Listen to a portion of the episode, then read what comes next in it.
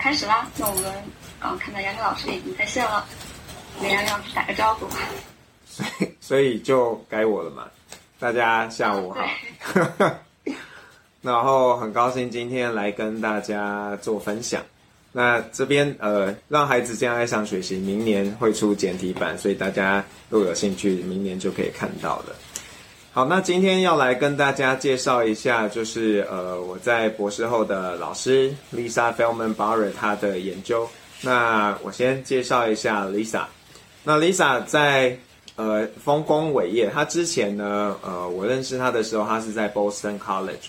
那波士顿大学是在麻州一个呃蛮好的私立学校，它虽然它不是 Ivy League 的学校，但是它是呃风评非常不错的私立学校。然后呃，他那个时候其实就已经拿到了国家等级的这个呃非常庞大金额的研究计划。那这个你看，从我那时候是二零零八到二零零九在那边，然后在。这过了十年，其实他的成就更更更更卓越了。所以像他后来到了这个呃东北大学，那东北大学其实也是在也在 Boston，然后他们给他一个 Distinguished Professor 的一个呃位置。那他现在是 Association of Psychological Science 的这个 President 这个主席，然后同时也是几个院士。那我想特别讲那个下面那个 Guggenheim 的 Fellowship，那这一年呢，只有两个人可以获奖，而且这是泛泛括了所有的领域，所以其实，呃，Lisa 在这个研究啊，还有获得经费上面，其实是有目共睹的，做了很多的努力，然后也获得了蛮多人的肯定。那今天就很荣幸要来跟大家做一些分享。那我今天会讲几件事情，第一件事情是。跟大家谈一谈，那这个理论是怎么来的？我因因为就是没有机会直接抓着 Lisa 追问，因为我觉得她可能常常被问会很烦。那我就从我呃对她的认识，还有从这一个他在书里面写，还有去追踪他的整个发表的轨迹，来帮大家做一个分析，然后告诉他说：“诶，这个这件事情是怎么来的？”那第二件事情呢，就是呃，会比较仔细的去介绍一下这一个情绪建构论。那情绪建构论这件事情呢，又怎么样去影响了情绪的呃研究啊等等的。那第三个部分呢，就是会跟大家分享我们今天要怎么样去呃应用这个理论嘛。因为理论如果没有真的落实在生活当中呢，其实嗯没什么特别的意义。好。那这个理论是怎么来的呢？如果各位有读书的话呢，就会知道 Lisa 一开始呢，就是他在做一个研究，他想要看看这些呃忧郁跟焦虑的人会有什么样的反应。那可是他在做研究的过程就发现，诶，为什么他得到的结果都一直跟别人不太一样？那他觉得做一两次可能呃不一样，就可能是他的问题。可是他。很有耐心的做了八次的研究，同样的研究做了八次，然后都得到蛮一致的结果。那他就会觉得，呃，可能大家认为对的事情，很像出了错。所以从那个时候开始，他就会去挑战，到底呃，我们人的情绪经验是不是真的如大家预期的，就有一个所谓的快乐的情绪脚本，一个所谓的难过的情绪脚本。那当你这个脚本被打开的时候，就会有什么样的事情？所以大家可能看过这一个呃《头脑特工队》，《头脑特工队》里面就描绘了我们在大脑中呢有五个不同的情绪小人嘛。那当某一个小人他被他开始工作的时候，你就会体验到那样的情绪。那坦白说，对多数的人来说，不仅是呃一般民众，连在学界里面。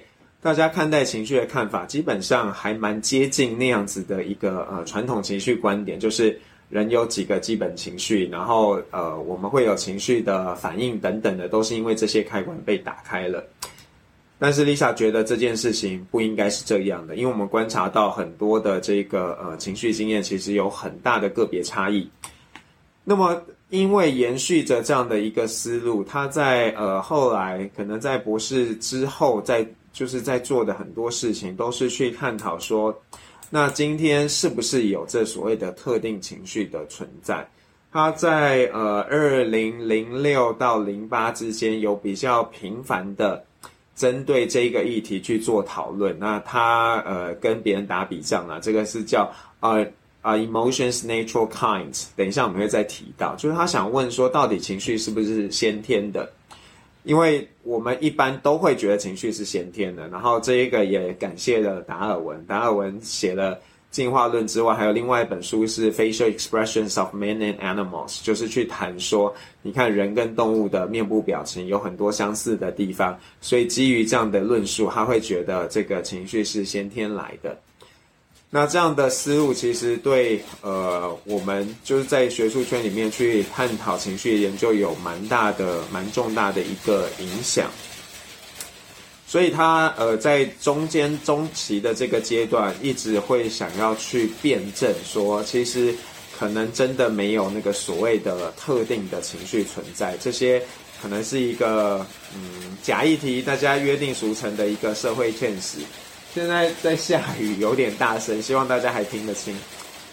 好，那在我呃接触到他的情绪研究的时候，大概就是面试的时候是二零零七年的下半年，就大概十一二月的时候，然后那个时候就他有一个 conceptual act model，那这一个 model 里面呢，他会认定两件事情，第一件事情他就觉得我们的情绪包含了一个部分叫做 core affect，那 core affect 呃如果我们直接翻译就是呃核心的情感。他就觉得这一个的意思是，我们在面对任何的事件的时候，都会有一个，呃，好或不好的感受。那这个不是很细致到说会有不同的情绪类，它其实就是在一个单维度上面，就是好或不好这两个极端。那你可能是非常好，也可能是一点点好，但是总之就是一个好不好的一个感受。那第二件事情呢，就是他会谈所谓的 conceptualization。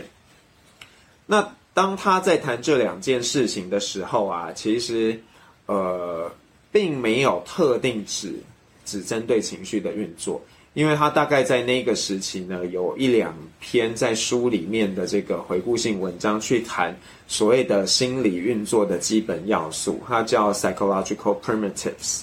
那里面他其实就在谈 core affect 跟 conceptualization 这两件事情。那我要邀请大家把这两件事记下来，因为这两件事跟后面发生的事情都有关联性的。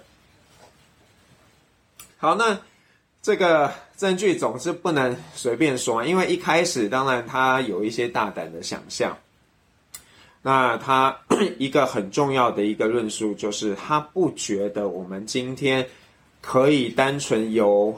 呃，面部表情来去呃做所有了解情绪怎么是怎么运作的，所以他其实非常反对用这种人脸来做情绪研究。可是各位如果知道的话，呃，从 Paul Ekman 开始，很多的，即便到现在，很多人还是持续的在用这些情绪面孔来去做研究。那我记得我们那个时候，他我们的因为一起做的研究里面也有用到情绪图片，就是这些人脸的图片，然后他就很坚持，我们不可以叫它 facial expression，因为他觉得这些是 face，但是他没有不是强表达了什么情绪，是我们去呃去强加的，我们去解释它才变成情绪的。所以那个时候，我们的文章里面我们要叫 facial depiction，也就是说，这一个面部的面容去描绘了一个状态。那这个是他还蛮坚持的一个一件事情。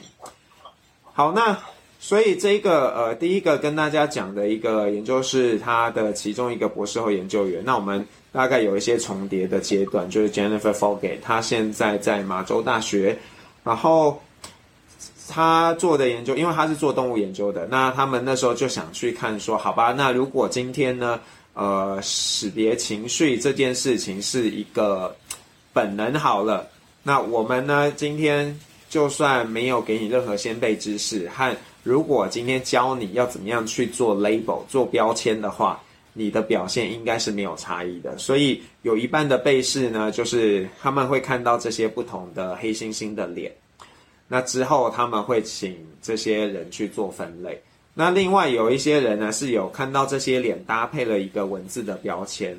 那他们就发现呢，这些有用文字标签的人，他们分类的一个状状况跟没有标签的人分类情形是不一样的。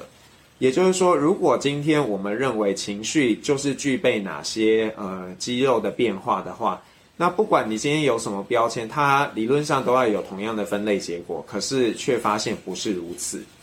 也就是说，情绪可能不是一个呃，怎么讲？情绪不是一个看到，就像我们在看颜色好了，你会觉得，哎，大家都看到都是红色，那是因为在我们的。语言文化里面，我们把这东西叫成红色。可是，在有一些呃部落，他们的整个语言当中，大概只有四个颜四个词汇来描绘颜色。那那些人，他看到一个我们觉得是呃橙色的东西，他还是觉得它是红色。那你要说它是错吗？它其实没有错啊，因为它对应到的是它的语言标签里面给它的这个知识。所以他用这一个研究，其实就在说服大家，就是。可能对情绪而言也是如此的。我们怎么样去识别一个情绪，跟我们用什么样的工具有极大的关联性。那我们在后面呃会介绍一个比较新的研究，其实也在讲同样的事情。好，那另外一个证据呢，就是呃，他让。这一个时候跟那个是在呃 Boston College 的时期，跟 Elizabeth Kinsinger 做的研究。那 Elizabeth Kinsinger 是 Daniel Schacter 的学生，他是做呃比较多情绪记忆相关的研究。那他们呃当时就一起合作，他们让被试看这样的一个图片，然后这图片上面就是会有一个场景，然后会有一个人脸。那这个人脸呢，可能是一个 fearful 的，就像这个就是一个恐惧的人脸，或者是一个 neutral 的中性的人脸，还有一个 disgust，就看起来是展现嫌恶的一个人脸。那他们就呃请这些被试做两个不同的任务，一个任务是他们所谓的 emotion 的任务，就是要他要去判断说，呃这一个人他当时的这个表情，他当时的这个 expression 是什么。然后就是要做一个强制性的选择。那另外一个，它叫所谓的 affective judgment。affective，他就觉得这个它的定义是，你在这个情形底下，你会不会想要去这个地方？你看了这个人之后，你会不会想要去？然后呢，他后来去呃做完之后，会去问说：“哎，那你记得这一个场景是什么吗？”结果他们发现呢。当你在做 emotion judgment 的时候，你对于这个情绪的场景是比较有记忆的，但是在一个做一个 affective judgment 的时候，其实没有。那这边大家也可以发现呢，他对于 Lisa 对于 emotion 是什么有比较严格的一个定义。那我想大家在看这本书的时候，心里应该也有一些疑惑，就是诶，好吧，那你今天既然说情绪是什么，其实那个不是情绪，那情绪到底是什么？那我觉得。就是说，从我的诠释和理解，我觉得情绪是一个呃，复合了很多的心理感受而形成的一个主观经验。所以，这个 affect 这一个情感本身呢，只是 emotion 其中一个小的环节，它不是呃全部的部分。那只是我们一般人在表达的时候，我们可能常常会错误的把我们 affect 认为是我们的情绪。不过对，对一般民众来说，可能真的不需要做到那么细致。所以，我觉得，呃，等会我们到第三个部分谈的时候，大家也不一定要那么纠结。可是，当你越清楚知道这个情绪是什么的时候，你有更有能量可以去做做更好的情绪调节。好，那呃，这个理论呢，简单来说，就是情绪是我们建构出来的，而不是。像别人认为情绪是被引发的，那这个在所有的普通心理学教科书里面基本上都不会提，因为呃多数的这个普通心理学教科书谈到情绪的时候，一定会介绍的是 James and Langer，还有 Cannon Bar，然后了不起介绍 Shack 那个 Schachter 的这个呃认知的理论，就讲完了。然后不会去，但是这几个理论其实本质上都认为情绪是由外在刺激所产所诱发产生的，而不是我们建构出来的。那大家会觉得很我想很多人第一次看到的时候会不容易理解。可是，呃，如果你真的去了解它的脉络化，你会发现，诶，很像真的是如此的。那我就我们就一个一个来看。所以这个理论里面其实挑战了好多件事情。那第一件事情呢，就是他不认为有所谓的基本情绪，因为他觉得情绪都是我们自己建构出来的。那为什么会我们会觉得有基本情绪？那是因为可能在你学习呃你长大的过程中，你的呃你的语言或者是你的社会文化，他们就标定了几种情绪，然后你常常就。就会用那几个情绪，所以你就觉得哦，只有这几种情绪。那就像各位可能用微信啊，在选贴图的时候，发现有很多种不同的嘛。可是如果你是在呃脸书上面呢，就是呃我们只能选几个情绪，然后很像那个就是 basic 的。那到底这个 basic 情绪的想法怎么来？可能大家是呃以前的人可能是想要简化，或者是。不知道什么原因，那最在如果在学术研究上面呢，会提支持基本情绪的，除了刚刚讲的达尔文之外，很重要的一股力量就是 Paul Ekman，因为 Paul Ekman 大概在一九六零七零年代做了很多的研究，那他这个研究就是他会到不同的地方去念一段故事，然后让这些呃不同文化背景的听了这个故事之后，来去呃选一张。表情是符合这个故事的人，他会展现的表情。然后他发现呢，这个跨文化地区，呃，这个表情的一致性判断有蛮高的正确率，就是有蛮高的一致性。可是，呃，大家都只听到前面，就是觉得有很高的一致性，没有仔细的去检视。那你仔细去检视的时候，你会发现呢，其实。并不是所有的表情都有这么高的一致性，特别像是 surprise 还有 fear 就没有那么高的一致性，所以这是第一个问题。那第二个问题就是，我们今天到底要怎么样证明基本情绪是存在的？那呃，如果你是达尔文的信徒，就觉得这不需要证明啊，因为这个东西本来就有啊。那但是现在我们。这个确实是需要怀疑的啊！如果这个东西很 basic，应该不管怎么样它都会出现嘛。就像呃，我们从小到大，你可能有很多的 reflex，特别在婴儿期，你有一些反射动作。那这个反射动作是很基本的，所以它就是在什么年龄段就会出现，在什么年龄段就会消失的。那我们。对于情绪，应该也要用同样的标准来检视，但是从很多的证据里面会发现是非常混乱的。就是你基本上，即便给这个人看同样的影片、同样的视频，或者是请他呃去写下一个怎么样的一个故事，可是每一个人的反应都都会有一些差异，甚至同一个人在不同的呃情况下去。你去侦测它的一些生理信号的变化，也会发现是不同的。那所以，所以到底有没有基本情绪，这个也是一个很大的疑问。那第三件事情呢，就是动物到底有没有情绪？我记得我好像加了一个下一页。对，那这一个就是在《Perspective on Psychological Science》里面呢，呃，Lisa 跟这个 p a n z e p 他们去打比仗的。时候就 p e n z e 还有 HR，我看我滑鼠标可不可以游游过去？在好难游，好难移过去了。总之，他们那时候就在讨，就在辩论嘛，就说，哎，情绪到底是不是呃天与与天俱来的？而且这个人跟动物是不是都有？然后呃，这是 Lisa 回复别人抨击的呃文章。那里面讲几件事情，第一件事情就是。他们前面的人抨击他说：“你都找这些 correlation 哦，就是，呃，是相关的，而不是真的有因果关系的证据。”但是 Lisa 说其实不是的。那第二件事情呢，就是说他要他要探讨说，到底是不是有一个呃很很组织的、很 coherent，就是真的有特定的神经回路来去负责情绪？那他觉得是没有，可是。不知道，呃，那些人明明检视了同样的资料，为什么还会认为是有的？然后第三件事情呢，就是他们呃对于 Lisa 当时的这个 conceptual app model 有了一个错误的见解，所以他在做这些秒回应。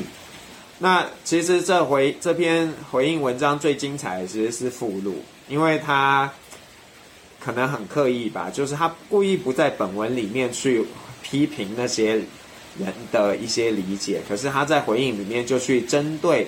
这些人认定动物有的几个基本情绪，去一一的挑战它。那我只截录了这个 play 的部分，那大家可以看画面的下面标红线的地方，他就在说，其实即便到现在为止，都没有任何的神经神经解剖学或者是神经传导物上面的呃发现，看到这种所谓的 rough and tumble，就是。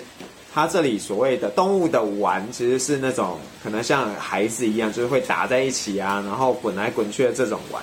他说，其实我们并没有证据来发现有这么一致的现象。所以这些动物研究的人一直要告诉我们说啊，这些动物也有情绪啊，有什么的。他们是从一些呃动物展现某些行为上，看起来跟人类的某些行呃情绪的行为很相近，就觉得是有。可是实际上。你去看检视这个神经层面的资料是呃非常不一致的。那在这里头呢，呃每一个情绪它都有去谈。那如果各位有兴趣的话，今年在 Nature 上面也有一个新的研究，他们是去看呃老鼠的面部表情。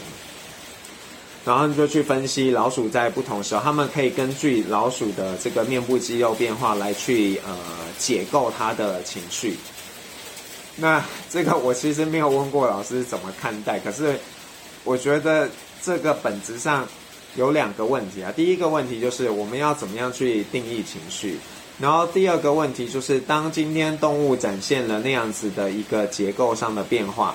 我相信我们绝对是可以解构的，因为现在人工技能、人工智能还有运算的能力这么强，绝对是你送给他很多次，他一定可以呃能够针对他观察到的一个面部肌肉变化来去给你一个答案。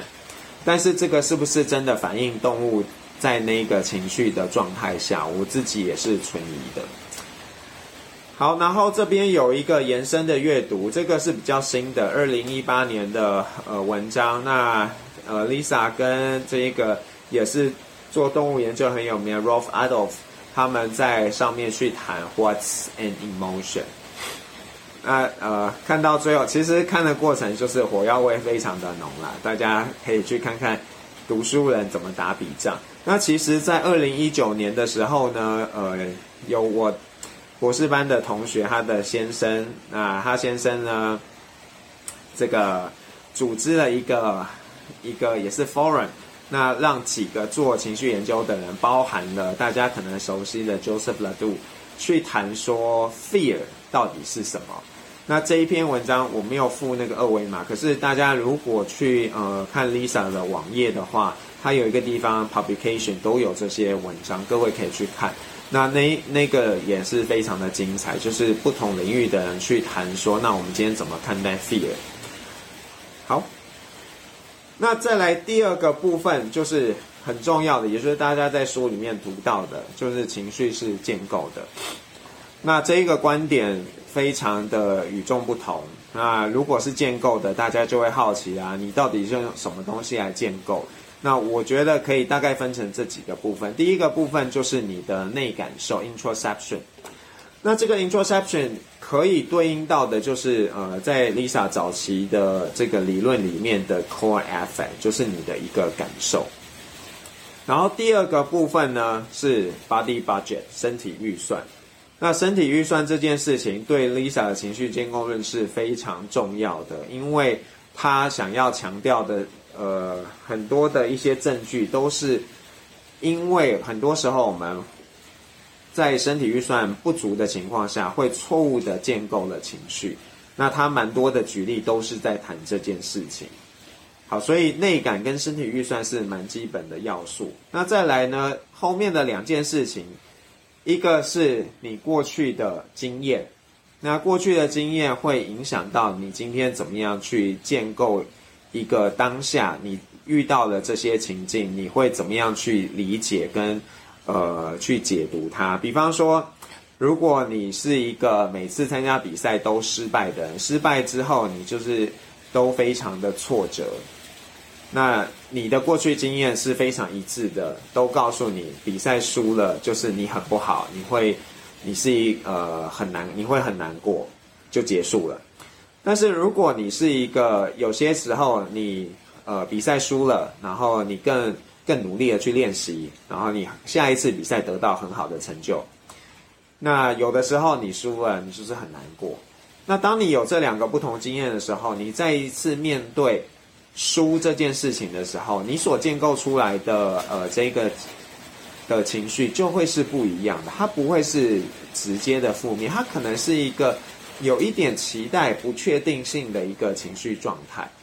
好，那第四个部分，就是情境的因素 （context） 的影响。那这一个呃，Lisa 在刚刚我特别 highlight 的那个 What's Emotion 的那篇文章里面，她也去强调。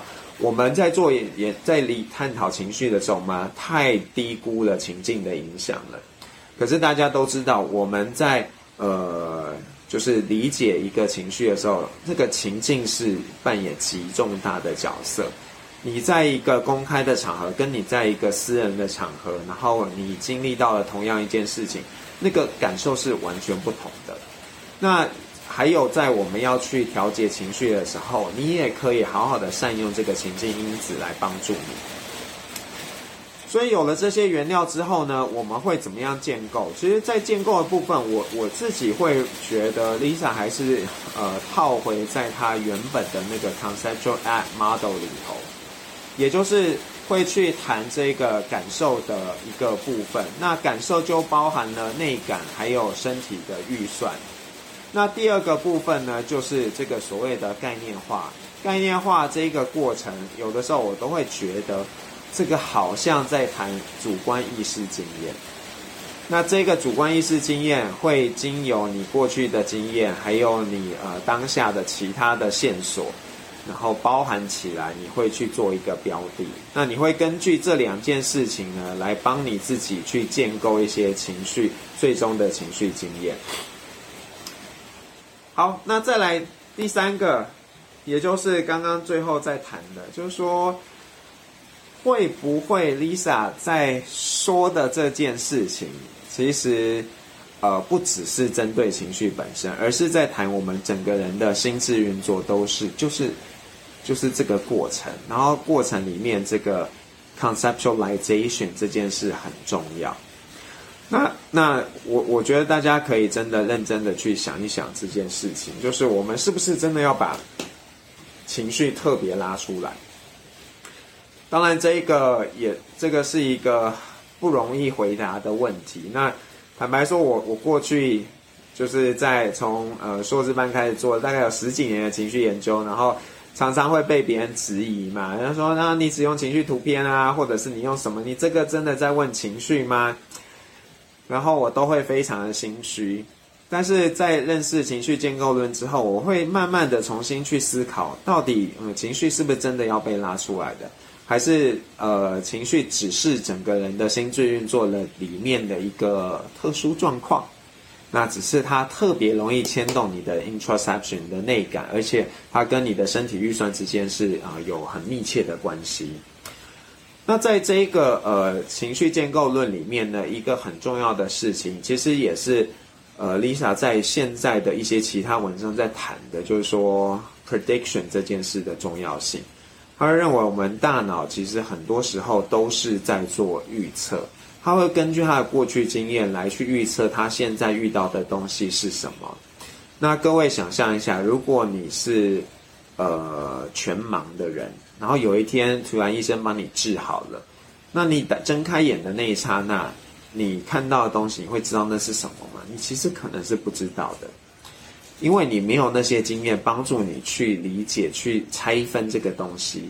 那像有一些人，为什么你他去看一些那些模糊的图片，他很快就可以去解读，或者是听歌嘛，只要听前面一点点，他就知道那是什么歌。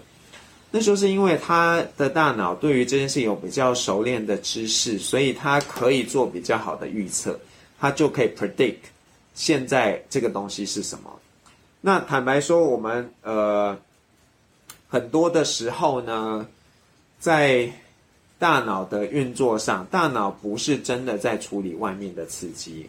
而是有了这些刺激当做一个诱发物，然后它会自己针对这个诱发物去产生它的预测，然后后来反而是去做一个核对，甚至有的时候不会去做核对，他就觉得是这样。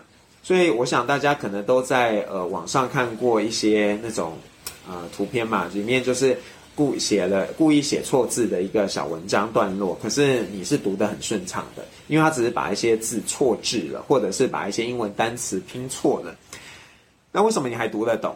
就是因为你在读的过程，你不是完全被动的去呃看到那些字词，你是用带着一个有色的眼光，你去 predict 这个东西要写什么。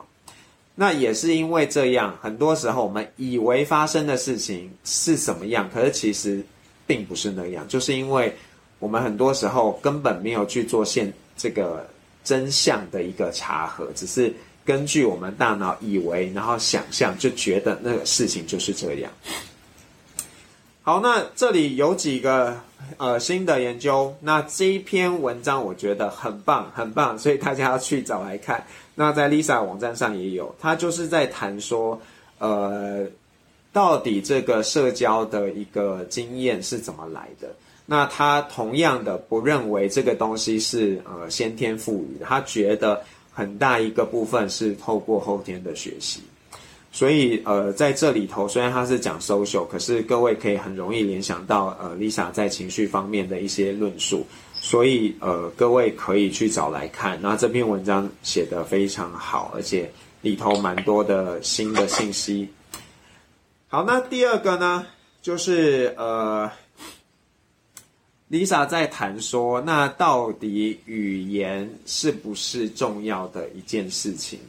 那其实跟下面这一个研究也都呃一样，就是很接近的，就他们会发现说。今天语言本身扮演很重要的角色。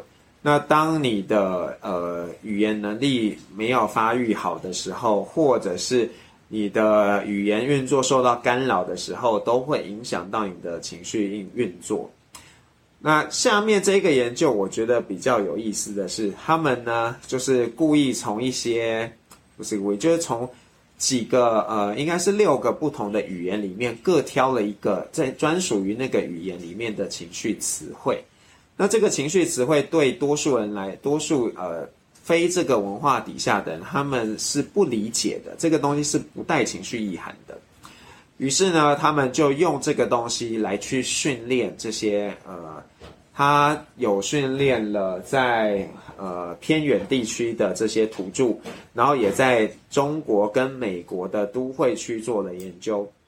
那这个研究呢，他们的结论就是，我们可以训练人们学会新的情绪，但是这个所谓学会的定义是，后来我给你几个情绪类别，然后让你去标记，你可以去标得出来。那大家有没有觉得这个这个做法很熟很熟悉？就是早期 Paul Ekman 在做的事情不就是这样吗？他就讲一个故事给你听，然后问你这个故事是符合哪一个？那你看这些本来对这些人完全没有意义的东西，我都可以通过这样的方式教你，而且你可以做出正确的判断。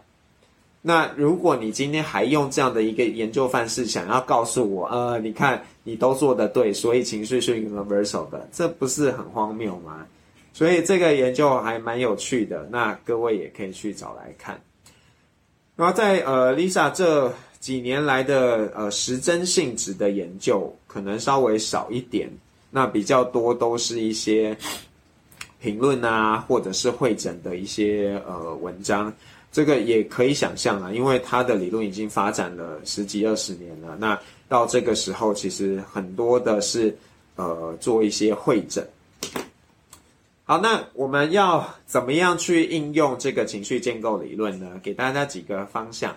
第一个方向就是，呃，我们为什么很常不觉得情绪是建构而来？是因为情绪发生的太快了，就是我们好像都还没有察觉到，然后就自己已经做出了反应。所以我会鼓励大家要呃想办法让自己这个建构的过程是你可以掌握的，也就是说你要知道你现在在干嘛。那也就是告诉各位，不要太急着去回应任何的刺激。你如果可以练习这样做，你就会发现，其实这些外来物对你的影响，远比你以为的来得小。那这里还有一个重要的提醒，就是因为我们在建构情绪的过程中，很容易受到身体预算的影响，所以请你一定要 always 提醒自己。当你现在觉得有一个负面的感受的时候，先问你自己：呃，是不是最近没有睡饱？最近没有吃好？最近比较没有去运动等等的。那很多时候，你做完这件事情，就会发现其实 you're OK，你是 OK 的，你没什么问题的。就像呃，Lisa 在书里面提了很多例子嘛，都是反映了呃，我们观察到的现状，其实都只是。这个身体预算不足所造成的。好，那 第二件事情呢，就是呃，要尽可能的帮自己积累一些多元还有细致的生活经验。那刚刚我也说了，因为在情绪建构的过程中，你过往的经验很重要，所以如果你有很多不一样的经验，那你在建构的过程就可以更丰富，也不会那么的呆板，就是呃，输就一定是。难过，然后得到礼物就一定是开心。虽然我们都很想要正正面的东西，都最好是很稳定的，可是这不见得对你是好的啊。因为如果你每次 always 都是同样的快乐，那久了你也会麻痹的。所以你有越多元不一样的经验，对你来说是好的。那第二件事情呢，就是呃，你有越好的这个呃情绪词汇词汇库。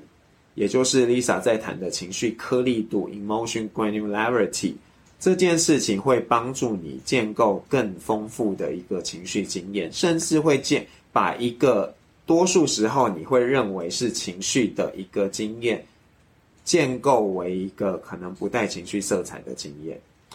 那这个是呃，我觉得大家是可以练习去学的。然后，其实呃。看了 Lisa 很多的研究，你会发现语言是一个蛮核心的要素，就是他会觉得今天语言呢，对于情绪的建构或者是情绪经验本身扮演极重要的角色。那他曾经有做过一个研究，就是他让这个被试呢去念 fear，念三十次，或者是念三次，结果他们发现呢，这个念三十次的这些被试啊，你后来要请他去判断。两张不同的呃脸孔，然后哪一张是带有恐惧脸的，他的反应会比较差。也就是说，这个 fear 语言的运作会影响到你 fear 的这个心理心理历程。所以，从他的很多的研究里面，你可以看到语言的角色很重要。那到底语言是一个就是一个简单的心智运作 而已吗？还是说语言其实？就是我们意识的一个一种形象，那这个我其实还没有很好的答案，可是我觉得它的关联性是非常紧密的。各位也可以去想，甚至可以去想一个研究，就是说有没有可能在一个还没有主观的语言理解的状态下，然后去 去探究人会不会有情绪经验。好，那第三件事情呢，就是。呃，大家都应该要学习的，就是说，情绪真的不是一个坏东西，情绪它就是一个状态，而且情绪是建构出来的。那如果你知道这件事情的话，我们为什么会讨厌自己在生气、讨厌难过、讨厌这些绝望的情绪？那是因为你批，你觉得这个东西不好。但是如果你是很正面的看待，然后你去感受到，哦，所以我现在。蛮伤心的，然后你是不带批评的一个状态，那这样你反而会去思考哦，我今天很伤心，然后我可以就伤心一阵子，那接下来 maybe 我可以用什么方式来帮助我自己走出来？所以很多的时候都是因为你去批评你的那个状态。那如果你不带批评，你是去接受现在的那个样貌，即便你自己建构出来一个抑郁的一个呃情绪，但是就是那个当下的总和就让你觉得是那样，那没有什么不对啊。那你会觉得不对，是因为可能别人告诉你那样不好，或者是你自己告诉你自己抑郁不好，所以就就是很有问题。那但是呢，我也要提醒，就不只是呃 Lisa 情绪建构论，或者是呃像 James Gross 他在谈情绪调节的等等的理论里面，都会做一个提醒，就是当一件事情它的强度很强的时候，呃，你不一定要。去接受你，甚至是分心或逃避，反而是比较好的策略。所以，虽然我觉得情绪不是一个坏的东西，但是我们不得不承认，有一些情绪它强度非常强，对多数人来说是没有办法去承担的。那在那个当下，你选择逃避是合情合理的做法。好，然后我就讲到这边，那。只有两个东西大家可以看，一个东西是呃，今年四月，其实这个专访写了好久，就是老师很忙，然后我们就用呃文字的方式做了这个专访，那后来还跟他的一个呃助理去对了这个文章，我们特别去谈怎么样呃，去引导孩子能够当情绪的主人，那大家可以去找那篇文章来看，扫二维码应该可以看到。然后，呃，右边的是我帮这个《情绪》这本书在台湾出版的时候写的审定序，然后写的还蛮长。其实那时候我写了三个版本，一个版本是呃很从情绪的观点，一个版本是另外一个观点。然后后来这个总编就说：“黄老师，你可不可以把它整合在一起？因为他没办法割舍，所以就。”就做了这样的一个整合，那跟简体版的推荐又有些些不一样，所以大家可以找来看。那呃，简体版跟繁体版有一个蛮大的差异在于，呃，简体版在那个注释的地，就 footnote 的地方是没有翻译的，就是没有列在书里面。可是繁体版是全部都有翻译的，所以还蛮推荐大家可以找来看的。那。就是买两本，老师的书很好，所以我觉得很值得啦。那，呃，我们现在。